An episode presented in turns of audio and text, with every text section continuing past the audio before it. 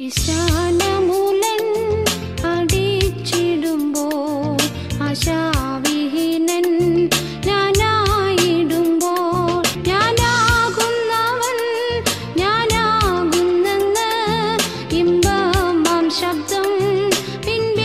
കേട്ടിടും. ഇന്ന് നാം പഠിക്കുവാൻ ആഗ്രഹിക്കുന്നത് ദൈവം നമുക്ക് ദാനമായി നൽകുന്ന ചില അനുഗ്രഹങ്ങളെ പറ്റിയാണ്. ദൈവത്തിന് സ്തോത്രം. ഭൂമിയിൽ നമ്മൾ എന്ത് വാങ്ങിച്ചാലും അതിനെല്ലാം അതിന്റെതായ വില കൊടുക്കേണ്ടതായിട്ടുണ്ട്. ആശുപത്രിയിൽ നിന്ന് നാം വായു ശ്വസിക്കുമ്പോൾ ഓക്സിജൻ സ്വീകരിക്കുമ്പോൾ അതിന് ഭീമമായ ഒരു തുക അടയ്ക്കേണ്ടതായി വരും. നാം പ്രകാശത്തിന് വേണ്ടി വൈദ്യുതി ഉപയോഗിക്കുമ്പോൾ ആ വിദ്യുച്ഛക്തിയുടെ വില നാം ഇലക്ട്രിസിറ്റി ബോർഡിൽ അടയ്ക്കേണ്ടതായിട്ട് വരുന്നു. നാം ശ്വസിക്കുന്ന വായുവിന് നാം വില കൊടുക്കുന്നില്ല. ആശുപത്രിയിൽ ബില്ലടയ്ക്കുന്നെങ്കിലും നാം ഇവിടെ ശ്വസിക്കുന്ന വായുവിന് നാം വില കൊടുക്കുന്നില്ല. വൈദ്യുതി പ്രകാശത്തിന് നാം വില കൊടുക്കുന്നെങ്കിലും നാം അനുഭവിക്കുന്ന സൂര്യപ്രകാശത്തിന് നാം വില കൊടുക്കുന്നില്ല.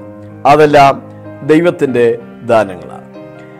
മനുഷ്യർക്ക് മാത്രമല്ല ഭൂമിയിലെ സകല ജീവജന്തുക്കൾക്കും അതിന് വേണ്ടതെല്ലാം സ്വർഗസ്ഥനായ ദൈവം ദാനമായി നൽകുന്നു എന്നാണ് തിരുവെഴുത്ത് വായിക്കുന്നത്. ദുഷ്ടന്മാരുടെ മേലും നീതിമാന്മാരുടെ മേലും ദൈവം മഴ അയക്കുകയും സൂര്യപ്രകാശം നൽകുകയും ചെയ്യുന്നു. ദൈവം തരുന്ന നന്മകൾക്ക് തിരിച്ച് പകരം കൊടുക്കാൻ നമ്മുടെ പക്കലില്ല.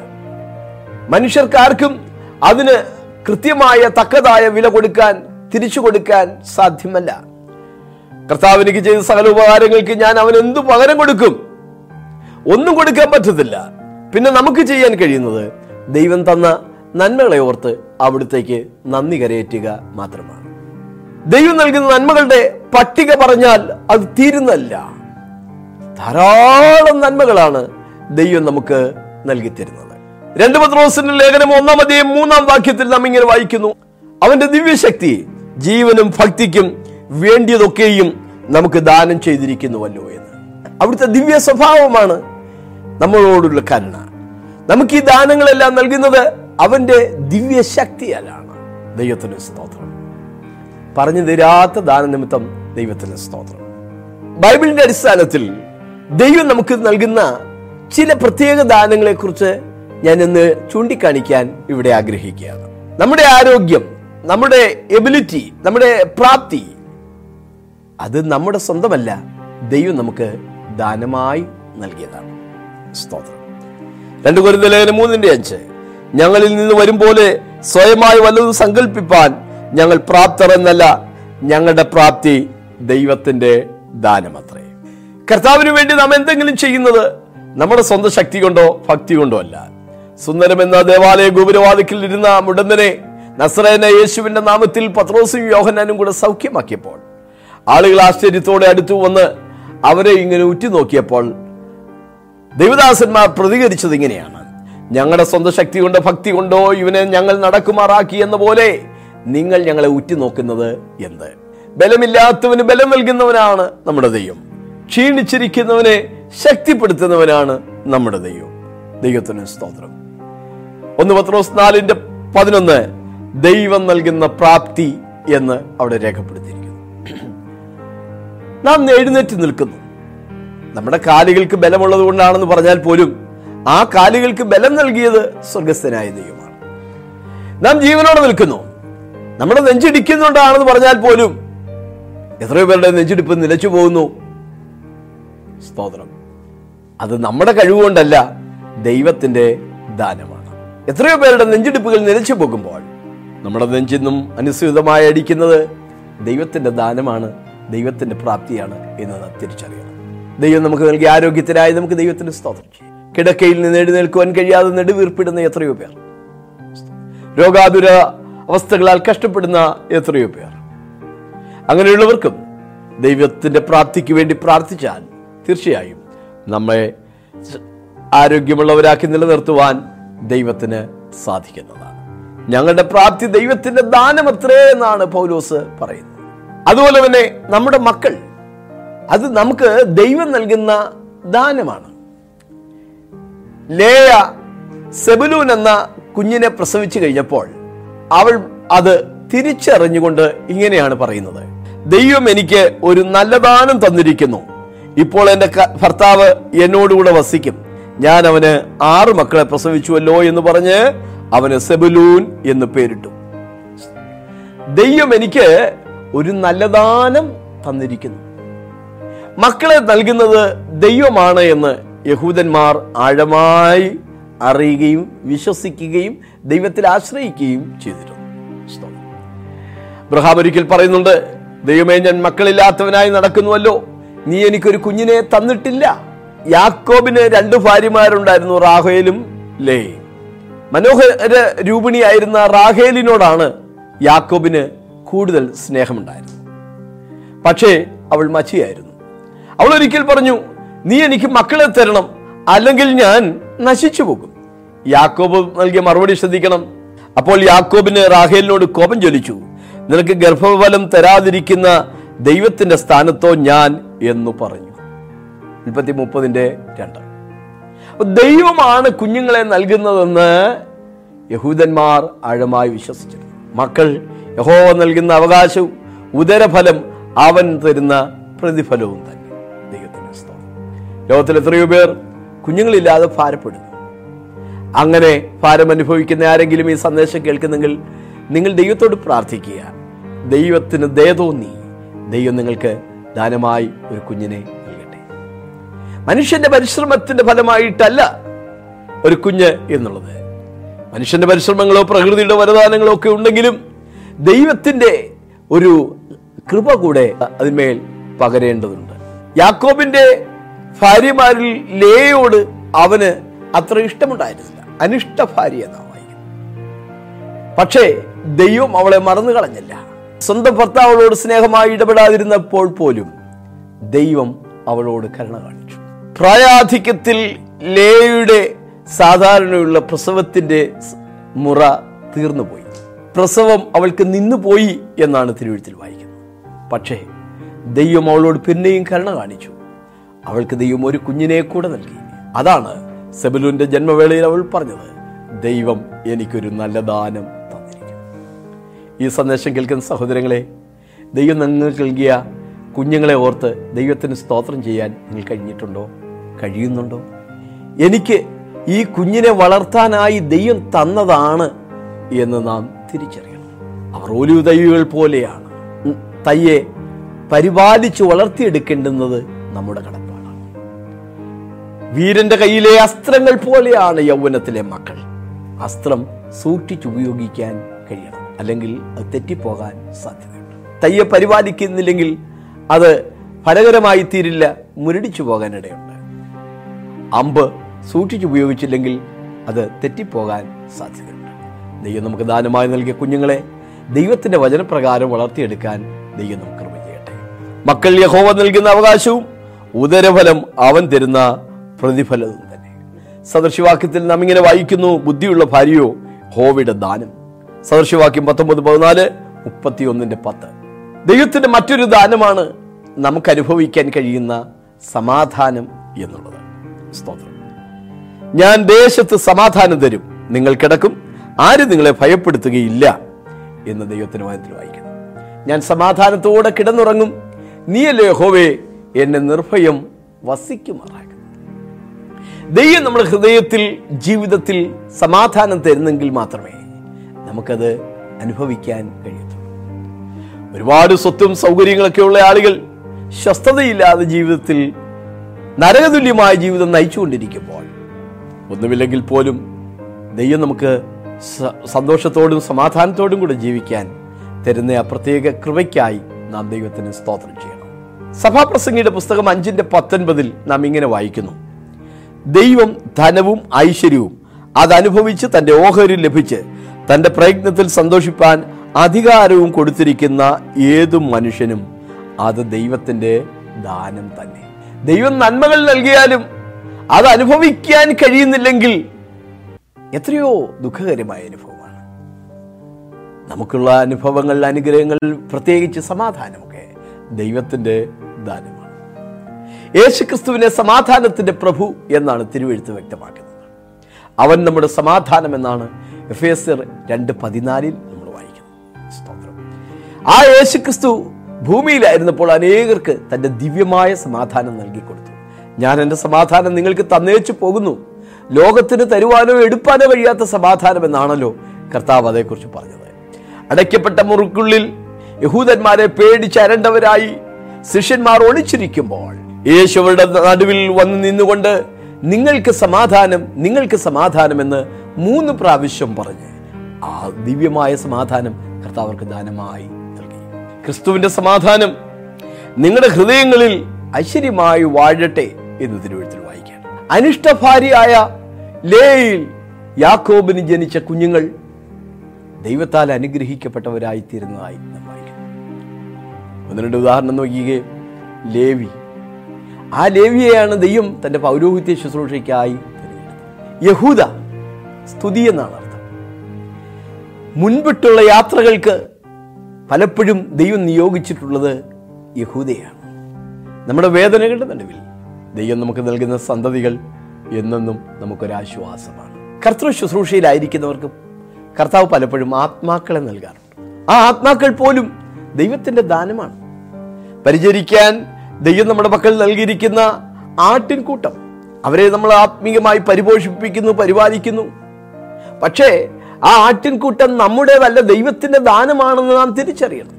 ദൈവത്തിന് സ്തോത്രം. ലേലുയ പൗലോസ് ഒരിക്കൽ അദ്രിയ കടലിലൂടെ യാത്ര ചെയ്യുകയാണ്. പതിനാല് ദിവസമായി സൂര്യനെയോ ചന്ദ്രനെയോ കാണാതെ കടൽക്ഷോഭം മൂലം കഷ്ടപ്പെടുമ്പോൾ ദൈവത്തിന്റെ ദൂതൻ പൗലോസിനോട് ഇങ്ങനെയാണ് പറഞ്ഞത്. നിന്നോട് കൂടെ യാത്ര ചെയ്യുന്നവരെയൊക്കെയും ദൈവം നിനക്ക് ദാനം ചെയ്തിരിക്കുന്നു ഇരുന്നൂറ്റി എഴുപത്തിയാറ് പേർ ആ കപ്പലിലുണ്ടായിരുന്നു. നിങ്ങൾ ആരുടെയും പ്രാണന് ഹാനി വരുത്തില്ല. ഞാൻ സേവിച്ചു നിൽക്കുന്നവനും എന്റെ ഉടയവനുമായ ദൈവത്തിന്റെ ദൂതൻ കഴിഞ്ഞ രാത്രി എന്റെ അരികെ നിന്നു. ആ ദൈവിക ദൂത അറിയിച്ച ആ പൗലോസിനോട് കഥ പറയുകയാണ് നിന്നോടുകൂടെ യാത്ര ചെയ്യുന്നവരെയൊക്കെയും ഞാൻ നിനക്ക് ദാനം ചെയ്തിരിക്കുന്നു. കർത്താവിന്റെ ദാസന്മാരെ ദൈവം നമ്മുടെ പക്കൽ പരമേൽപ്പിച്ചിരിക്കുന്ന ആട്ടിൻകൂട്ടം അത് ദൈവം നമുക്ക് തന്നതാണ് എന്ന ബോധ്യതയോടുകൂടെ ഇടവുകളുടെ മേൽ കർത്തൃത്വം നടത്തുന്നവരായിട്ടല്ല മനഃപൂർവമായും ഉന്മേഷത്തോടും കൂടെ നമുക്ക് ആ സേവനം ചെയ്യാം. ഇടയശ്രേഷ്ഠൻ വെളിപ്പെടുമ്പോൾ നമുക്ക് തേജസ്സിന്റെ വാടാത്ത കിരീടം അവൻ കാത്തുവച്ചിട്ടുണ്ട്. ആത്മീയ ശുശ്രൂഷയിൽ ദൈവം നമുക്ക് തരുന്ന കൃപാവരങ്ങൾ പോലും നമ്മുടെ സ്വന്തമല്ല ദൈവത്തിന്റെ ദാനമാണ്. ഒന്ന് കൊരുന്തലേഖനം പന്ത്രണ്ടാം അധ്യായം നാലാം വാക്യം ദൈവം ഓരോരുത്തർക്കും വെവ്വേറെ വരം നൽകുന്നു. റോമർ പന്ത്രണ്ടിന്റെ ആറ് ഒന്ന് പത്രോസ് നാലിന്റെ പത്ത്. ഈ വാക്യങ്ങളിലെല്ലാം കൃപാവരങ്ങൾ ദൈവത്തിന്റെ ദാനമാണ് എന്ന് രേഖപ്പെടുത്തിയിട്ടുണ്ട്. എഫ് എസ് ലേഖനം നാലിന്റെ ഏഴ് എട്ട് വാക്യം ഓരോരുത്തരും ക്രിസ്തുവിന്റെ ദാനത്തിനൊത്തവണ്ണം കൃപ ലഭിച്ചിരിക്കുന്നു. അവൻ മനുഷ്യർക്ക് നല്ല ദാനങ്ങളെ കൊടുത്തു. മരിച്ച ക്രിസ്തു പാതാള ലോകത്തിലേക്ക് പോയി. ഭൂമിയുടെ ഏതോ ഭാഗങ്ങളിലേക്ക് ഇറങ്ങി അവൻ ബദ്ധന്മാരെ വിടുവിച്ച സൗഭാഗ്യത്തിൽ സ്വർഗീയ പ്രതിസിൽ കൊണ്ടാക്കി. ഉയരത്തിൽ കയറി ക്രിസ്തു മനുഷ്യർക്ക് നല്ല ദാനങ്ങളെ കൊടുത്തു എന്നാണല്ലോ അവിടെ വായിക്കുന്നത്.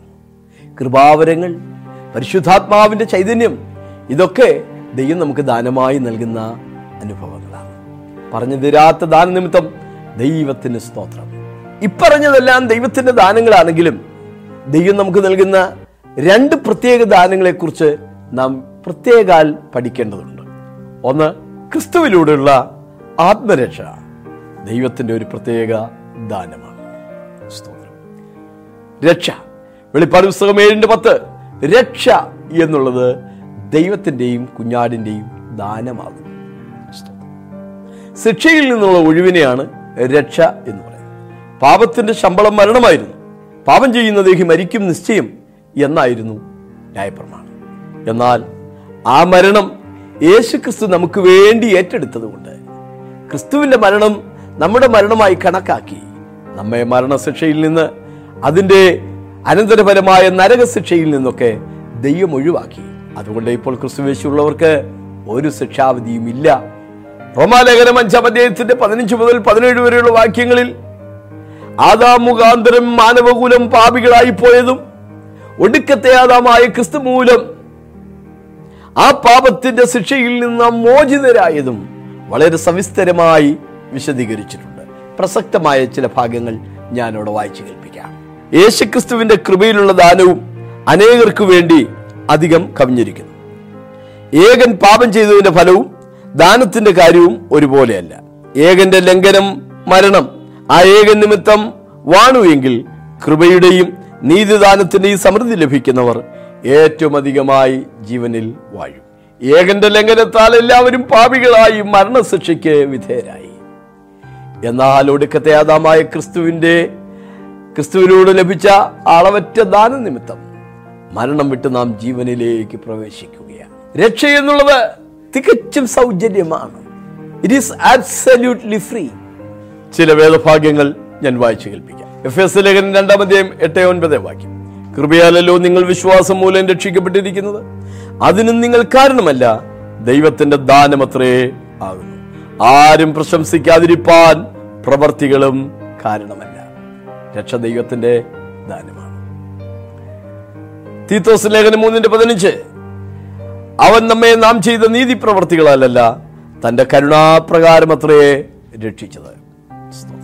റോമർ മൂന്ന് ഇരുപത്തിനാല് അവന്റെ കൃപയാൽ ക്രിസ്തുവേശുവിലെ വീണ്ടെടുപ്പ് മൂലം സൗജന്യമായത്രേ നീതീകരിക്കപ്പെടുന്നു. വെളിപ്പാട് ഏഴിന്റെ പത്ത്.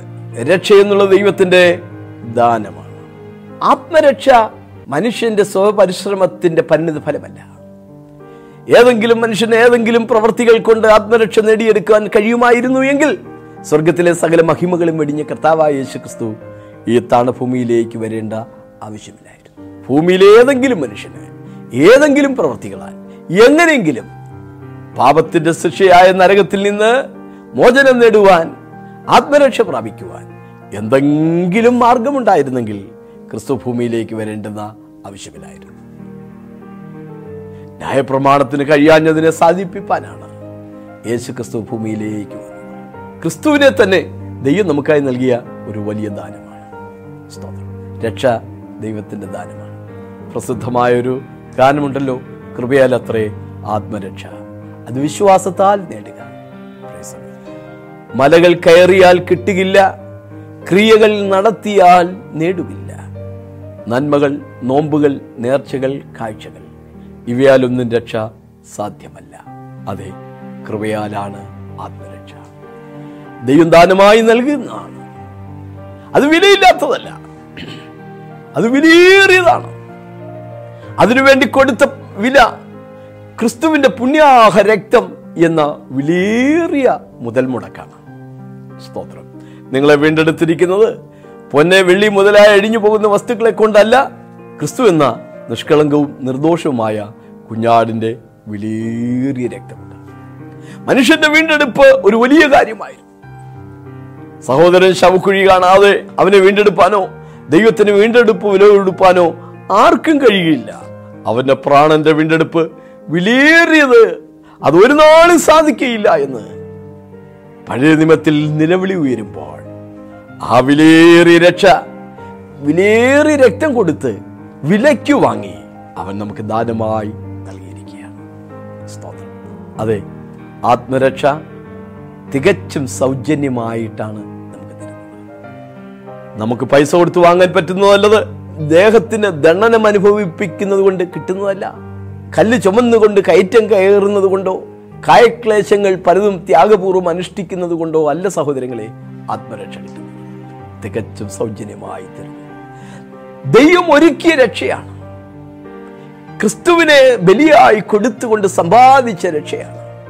അത് നാം വിശ്വാസത്താൽ പ്രാപിച്ച് അനുഭവവേദ്യമാക്കി തീർക്കുകയാണ് ആവശ്യം. ദൈവത്തിന്. ദൈവം നമുക്ക് നൽകുന്ന മൂന്നാമത്തെ പ്രധാന നന്മ എന്നുള്ളത് പരിശുദ്ധാത്മാവിനെ ദാനം ചെയ്തു എന്നുള്ളതാണ്. റോമാലേഖനം എട്ടിന്റെ രണ്ട്. ആത്മാവെന്ന ആദ്യദാനം ലഭിച്ചിരിക്കുന്ന നാം പരിശുദ്ധാത്മാവ് ദൈവം നമുക്ക് ദാനമായി തന്ന ഒരു അനുഗ്രഹമാണ് പ്രാർത്ഥനയെക്കുറിച്ച് കർത്താവ് പറഞ്ഞപ്പോൾ ഇങ്ങനെയാണ് പഠിപ്പിച്ചത്. ദോഷികളായ നിങ്ങൾ നിങ്ങളുടെ മക്കൾക്ക് നല്ല ദാനങ്ങളെ കൊടുപ്പാൻ ഇച്ഛിക്കുന്നു എങ്കിൽ സ്വർഗസ്വനായ പിതാവ് തന്നോട് യാചിക്കുന്നവർക്ക് പരിശുദ്ധാത്മാവിനെ അത്രയധികമായി നൽകും. നിങ്ങൾ ആരെങ്കിലും മകൻ അപ്പം ചോദിച്ചാൽ കല്ലെടുത്ത് കൊടുക്കുമോ? മുട്ട ചോദിച്ചാൽ തേളിനെ കൊടുക്കുമോ? മീൻ ചോദിച്ചാൽ പാമ്പിനെ കൊടുക്കുമോ? ഇല്ലല്ലോ. സ്തോത്രം. കല്ല് അപ്പത്തിന്റെ സ്ഥാനത്തുള്ള കല്ല് വയറ്റിൽ ചെന്നാൽ ഉപദ്രവമാണ്. മുട്ടയുടെ സ്ഥാനത്തുള്ള തേൾ നമ്മളെ കടിക്കുന്നതാണ്. മീനിന്റെ സ്ഥാനത്തുള്ള പാമ്പ് നമ്മെ കൊത്തുന്നതാണ്. നാം ചോദിക്കുമ്പോൾ നമ്മുടെ ശരീരത്തിനോ ജീവിതത്തിനോ ദോഷകരമാകുന്ന ഒരു കാര്യവും ദൈവം നമുക്ക് തരത്തില്ല. അവൻ ഇന്ന് നമുക്ക് നല്ല ദാനങ്ങളെ നൽകുന്ന ദൈവം നമ്മൾ ദോഷികളാണ്. എന്നിട്ട് പോലും നമ്മൾ നമ്മുടെ കുഞ്ഞുങ്ങൾക്ക് ഏറ്റവും ബെസ്റ്റ് ആയിട്ടുള്ള നല്ല ദാനങ്ങളാണ് കൊടുക്കുന്നത്. പരിശുദ്ധാത്മാവിനെ ദൈവം നമുക്ക് ദാനമായി തന്നിരിക്കുന്നു. അതൊരു അച്ചാരമായി തന്നിരിക്കുന്നു എന്നാണ് വായിക്കുന്നത്. സ്തോത്രം. അച്ചാരം. അതൊരു കച്ചവട വാക്കാണ്. ആദ്യത്തെ തവണ കൊടുക്കുന്ന ഗഡു.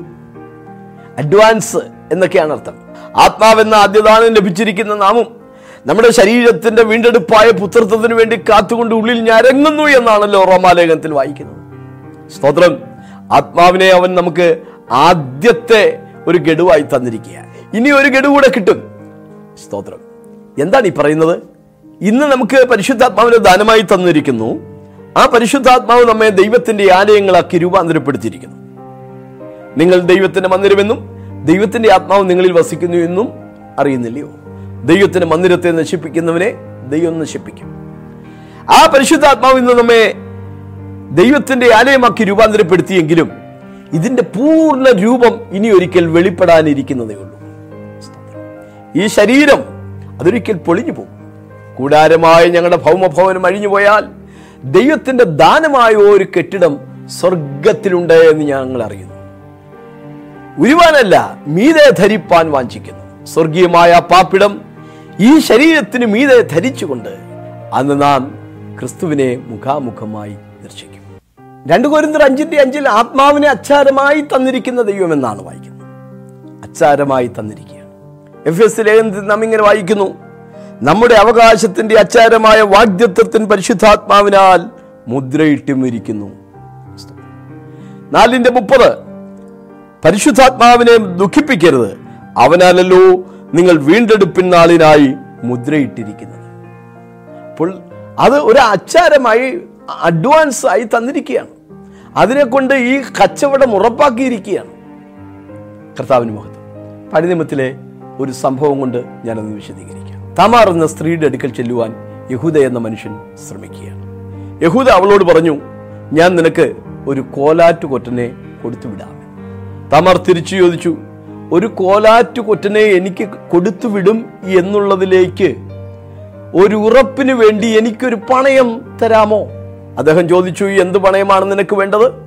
നിന്റെ കയ്യിലെ മുദ്ര മോതിരവും മോതിര ചരടും വടിയും പണയമായി വേണം എന്ന് അവൾ ആവശ്യപ്പെട്ടു. അപ്പോൾ കോലാറ്റു കൊറ്റനെ കൊടുത്തുവിടാം എന്നുള്ളതിലേക്ക് പണയമായി അച്ചാരമായി മുദ്രമോതിരവും മോതിരച്ചരടും വടിയും കൊടുത്തു. പറഞ്ഞത് കൊടുത്തുവിടാം എന്നുള്ളതിന്റെ അഡ്വാൻസ് ആയിട്ട് ഉറപ്പിലേക്കാണല്ലോ ഇത് കൊടുത്തത്. നമ്മുടെ ശരീരത്തിന് ഒരു വീണ്ടെടുപ്പ് ദൈവം തരും. ദൈവത്തിന്റെ ദാനമായ ഒരു കെട്ടിടം ഈ ശരീരത്തിന് മീതെ ധരിക്കുന്ന ശരീരത്തിന് രൂപാന്തരം പ്രാപിക്കുന്ന ഒരു അനുഭവം ഭാവിയിൽ ദൈവം നമുക്ക് വേണ്ടി കരുതി വെച്ചിട്ടുണ്ട്. അത് ദൈവം നമുക്ക് തരാമെന്നുള്ളതിന്റെ കുറപ്പിനായി സ്വർഗത്തിൽ നിന്നുള്ള തന്റെ ആത്മാവിനെ പരിശുദ്ധാത്മാവിനെ ഇന്ന് ദൈവം നമുക്ക് ദാനമായി നൽകിയിരിക്കുന്നു. ദൈവത്തിന്റെ ആത്മാവിനെ ദുഃഖിപ്പിക്കരുത്. അവനാലല്ലോ നിങ്ങളെ വീണ്ടെടുപ്പ് നാളിലേക്ക് മുദ്രയിട്ടിരിക്കുന്നു ഭൂമിയിലെ പല ദൈവസങ്കല്പങ്ങൾക്കും നമ്മൾ അങ്ങോട്ട് കൊടുക്കണം എന്നുള്ള ചിന്തയാണ്. പലതിനും പലരും പലതും കൊടുക്കാറുണ്ട്. പക്ഷേ നാം മനസ്സിലാക്കണം നമ്മുടെ ദൈവം നമ്മളിൽ നിന്ന് അങ്ങോട്ട് ഒന്നും പ്രതീക്ഷിക്കുന്നില്ല. താൻ സകലത്തിനും സകലവും കൊടുക്കുന്നവനാകിയാൽ വല്ലതിനും മുട്ടുള്ളവൻ എന്ന പോലെ മാനുഷ കൈകളാൽ ശുശ്രൂഷ ആവശ്യപ്പെടുന്നില്ല എന്നാണ് പൗലോസ് തന്റെ പ്രസംഗത്തിൽ വ്യക്തമാക്കിയത്. ചില വേദഭാഗ്യങ്ങൾ ശ്രദ്ധിക്കുക. മീക്ക പ്രവചനം ആറാം അധ്യായം ആറ് മുതൽ എട്ട് വരെയുള്ള വാക്യങ്ങൾ. എന്തോന്നുകൊണ്ട് ഞാൻ യഹോവയുടെ സന്നിധിയിൽ ചെന്ന് അത്യുന്നതനായ ദൈവത്തിന്റെ മുമ്പാകെ കുമ്പിടേണ്ടു? ഞാൻ ഹോമയാഗങ്ങളോടും ഒരു വയസ്സ് പ്രായമുള്ള കാളക്കിടാങ്ങളോടും കൂടെ അവന്റെ സന്നിധിയിൽ ചെല്ലണമോ? ആയിരം മാറ്റുകൊറ്റനിലും പതിനായിരം പതിനായിരം തൈല നദികളിലും യഹോവ പ്രസാദിക്കുമോ? ദൈവത്തിന് ആടുകളുടെ രക്തമോ തൈലങ്ങളുടെ വാസനയോ ആവശ്യമില്ല. അമ്പതാം സങ്കീർത്തനം ഒൻപത് മുതലുള്ള വാക്യങ്ങൾ. നിന്റെ വീട്ടിൽ നിന്ന് കാളയോ നിന്റെ തൊഴുത്തുകളിൽ നിന്ന് കോലാറ്റു കുറ്റന്മാരെയോ ഞാൻ എടുക്കുകയില്ല കാട്ടിലെ സകല മൃഗവും പർവതങ്ങളിലെ ആയിരം ആയിരം ജന്തുക്കളും എനിക്കുള്ളവയാകുന്നു. മലകളിലെ പക്ഷികളൊക്കെയും ഞാൻ അറിയുന്നു. വയലിലെ ജന്തുക്കളും എനിക്കുള്ളവ തന്നെ എനിക്ക് വിശന്നാൽ ഞാൻ നിന്നോട് പറയുകയില്ല. ഭൂലോകവും അതിന്റെ നിറവും എന്റേതത്രേ ഞാൻ കാളുകളുടെ മാംസം തിന്നുമോ?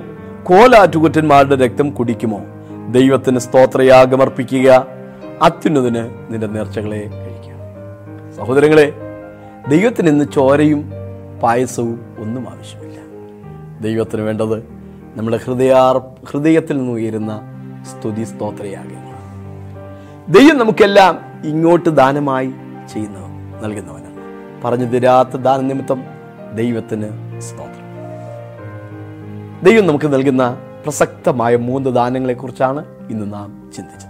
നമ്മുടെ ജീവനും ഭക്തിക്കും ആവശ്യമായതൊക്കെയും ദൈവം ദാനമായി നൽകിയിരിക്കുന്ന പറഞ്ഞു തീരാത്ത ദാനങ്ങൾ.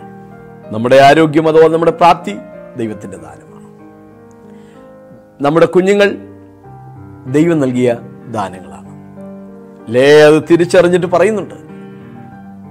ദൈവത്താൽ എനിക്കൊരു ദാനം ലഭിച്ചിരിക്കുന്നു. ഹൗവ പോലും അത് തിരിച്ചറിഞ്ഞു. അവളുടെ ആദ്യ സന്തതി ജനിക്കുമ്പോൾ ഇങ്ങനെയാണ് പറഞ്ഞത്. യഹോവയാൽ എനിക്കൊരു പുരുഷ പ്രജ ലഭിച്ചിരിക്കുന്നു. കുഞ്ഞുങ്ങൾ ദൈവത്തിന്റെ ദാനമാണ്. സമാധാനം. അത് ദൈവം നമുക്ക് നദി പോലെ ഒഴുക്കി തരികയാണ്. നദി പോലെ ഒഴുക്കി തരുന്ന അവിടുത്തെ ഒരു പ്രത്യേക അനുഭവമാണ്. സഭാപ്രസംഗിയുടെ പുസ്തകം അഞ്ചിന്റെ പത്തൊൻപത് ഞാൻ ഉദ്ധരിച്ചുവല്ലോ.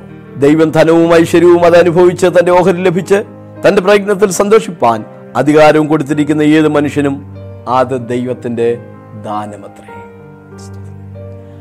ആത്മാക്കൾ ദൈവത്തിന്റെ ദാനമാണ്. കൃപാവരങ്ങൾ ദൈവത്തിന്റെ ദാനമാണ്. ദൈവം തന്നല്ലാതെ നമ്മുടെ ജീവിതത്തിൽ മറ്റൊന്നുമില്ല. രണ്ട് ആത്മരക്ഷ. അതും ദൈവം ദാനമായി തന്നതാണ്. പാവികളായിപ്പോയ മനുഷ്യന് സ്വപരിശ്രമത്താൽ യാതൊരു നിലയിലും ആത്മരക്ഷ നേടുവാൻ കഴിയാതെ വന്നപ്പോഴാണ് കർത്താവായ യേശുക്രിസ്തു ഭൂമിയിലേക്ക് വന്ന് തന്റെ വിലയേറിയ ജീവനെ നമുക്ക് മറുവിലയായി കൊടുത്തു ആ വിലേറിയ രക്തം കൊടുത്ത് ജീവൻ കൊടുത്ത് സമ്പാദിച്ച രക്ഷ. ഇന്നവൻ വില കൂടാതെ നമുക്ക് തരുന്നു. രക്ഷ എന്നുള്ള ദൈവത്തിന്റെ ദാനമാണ്. സഹോദരങ്ങളെ നിങ്ങൾ ചെയ്യുന്ന യാതൊരു കായക്ലേശം കൊണ്ടും ആത്മരക്ഷ ലഭ്യമാവില്ല. പണം കൊടുത്ത് ആത്മരക്ഷ നേടാം എന്ന് വിചാരിക്കരുത്. ദൈവത്തിന്റെ അടുക്കൽ ചെന്ന് ദൈവമേ അവിടുത്തെ ആത്മരക്ഷ അവിടുത്തെ രക്ഷ എനിക്കും ദാനമായി തരണമേ എന്ന് പ്രാർത്ഥിച്ചാൽ തീർച്ചയായും അവിടുത്തെ രക്ഷാകര പദ്ധതിയിൽ നമ്മയും ഉൾപ്പെടുത്തുക തന്നെ ചെയ്യും. മൂന്ന് പരിശുദ്ധാത്മാവ് ദൈവം നമുക്ക് നൽകുന്ന മറ്റൊരു ദാനമാണ്. ആത്മാവിന് ദാനമായി ലഭിച്ചിരിക്കുകയാണ് ദൈവത്തിന് സ്തോത്രം. അത് പൈസ കൊടുത്ത് വാങ്ങാൻ ശ്രമിച്ച അഭിചാരകനായ ശീമോനെ പത്രോസ് ശാസിക്കുകയാണ്. വക്രതയും കോട്ടമുള്ള തലമുറയുടെ നടുവിൽ മാനസാന്തരപ്പെടുവീൻ. എന്നാൽ പരിശുദ്ധാത്മാവെന്ന ദാനം നിങ്ങൾക്ക് ലഭിക്കും. ദൈവത്തിൽ നിന്നുള്ള പല ദാനങ്ങളെക്കുറിച്ച് നാം കാണുകയുണ്ടായി. യാക്കോബ പുസ്തകം പറയുന്ന ഒരു വചനത്തോടുകൂടെ ഈ ചിന്ത ഞാൻ അവസാനിപ്പിക്കാം. യാക്കോബിന്റെ ലേഖനം ഒന്നിന്റെ പതിനേഴ്. എല്ലാ ദാനവും തികഞ്ഞ വരമൊക്കെയും ഉയരത്തിൽ നിന്ന് വെളിച്ചങ്ങളുടെ പിതാവിൽ നിന്ന് തന്നെ ഇറങ്ങി വരുന്നു. എല്ലാ ദാനവും തികഞ്ഞ വരമൊക്കെയും ദൈവത്തിൽ നിന്നാണ്. സ്തോത്രം. നിങ്ങളുടെ കുഞ്ഞുങ്ങൾക്ക് പഠിക്കാൻ ബുദ്ധിയില്ല. അവർക്ക് പഠനത്തിൽ മുന്നേറാൻ കഴിയുന്നില്ല. അവരെ ശാസിക്കാതെ ഫത്സിക്കാതെ ജ്ഞാനം ദാനമായി നൽകുന്ന ദൈവത്തോട് ചോദിക്കാൻ യാചിക്കാൻ സാധിക്കണം. യാക്കോബിന്റെ ലേഖനം ഒന്നിന്റെ അഞ്ചിൽ നാം ഇങ്ങനെയാണ് വായിക്കുന്നത്. നിങ്ങൾ ഒരുവന് ജ്ഞാനം കുറവാകുന്നെങ്കിൽ ഫത്സിക്കാതെ എല്ലാവർക്കും ഔദാര്യമായി നൽകുന്ന ദൈവത്തോട് യാചിക്കട്ടെ അപ്പോൾ അവന് ലഭിക്കും. പാസ്റ്റർ ബാബു ജോർജ് പത്തനാപുരം എഴുതിയ പുസ്തകങ്ങൾ ലഭ്യമാണ്. കൊച്ചിൻ ഇന്റർനാഷണൽ എയർപോർട്ടിന് സമീപമുള്ള എ ജി ഫെലോഷിപ്പ് സെന്ററിൽ എല്ലാ ഞായറാഴ്ചയും വെള്ളിയാഴ്ചയും രാവിലെ ആത്മീയ ആരാധനയും വിടുതൽ ശുശ്രൂഷയും നടക്കുന്നു. നിങ്ങൾ കടന്നു വരിക യേശു നിങ്ങളെ വിടുവിക്കും.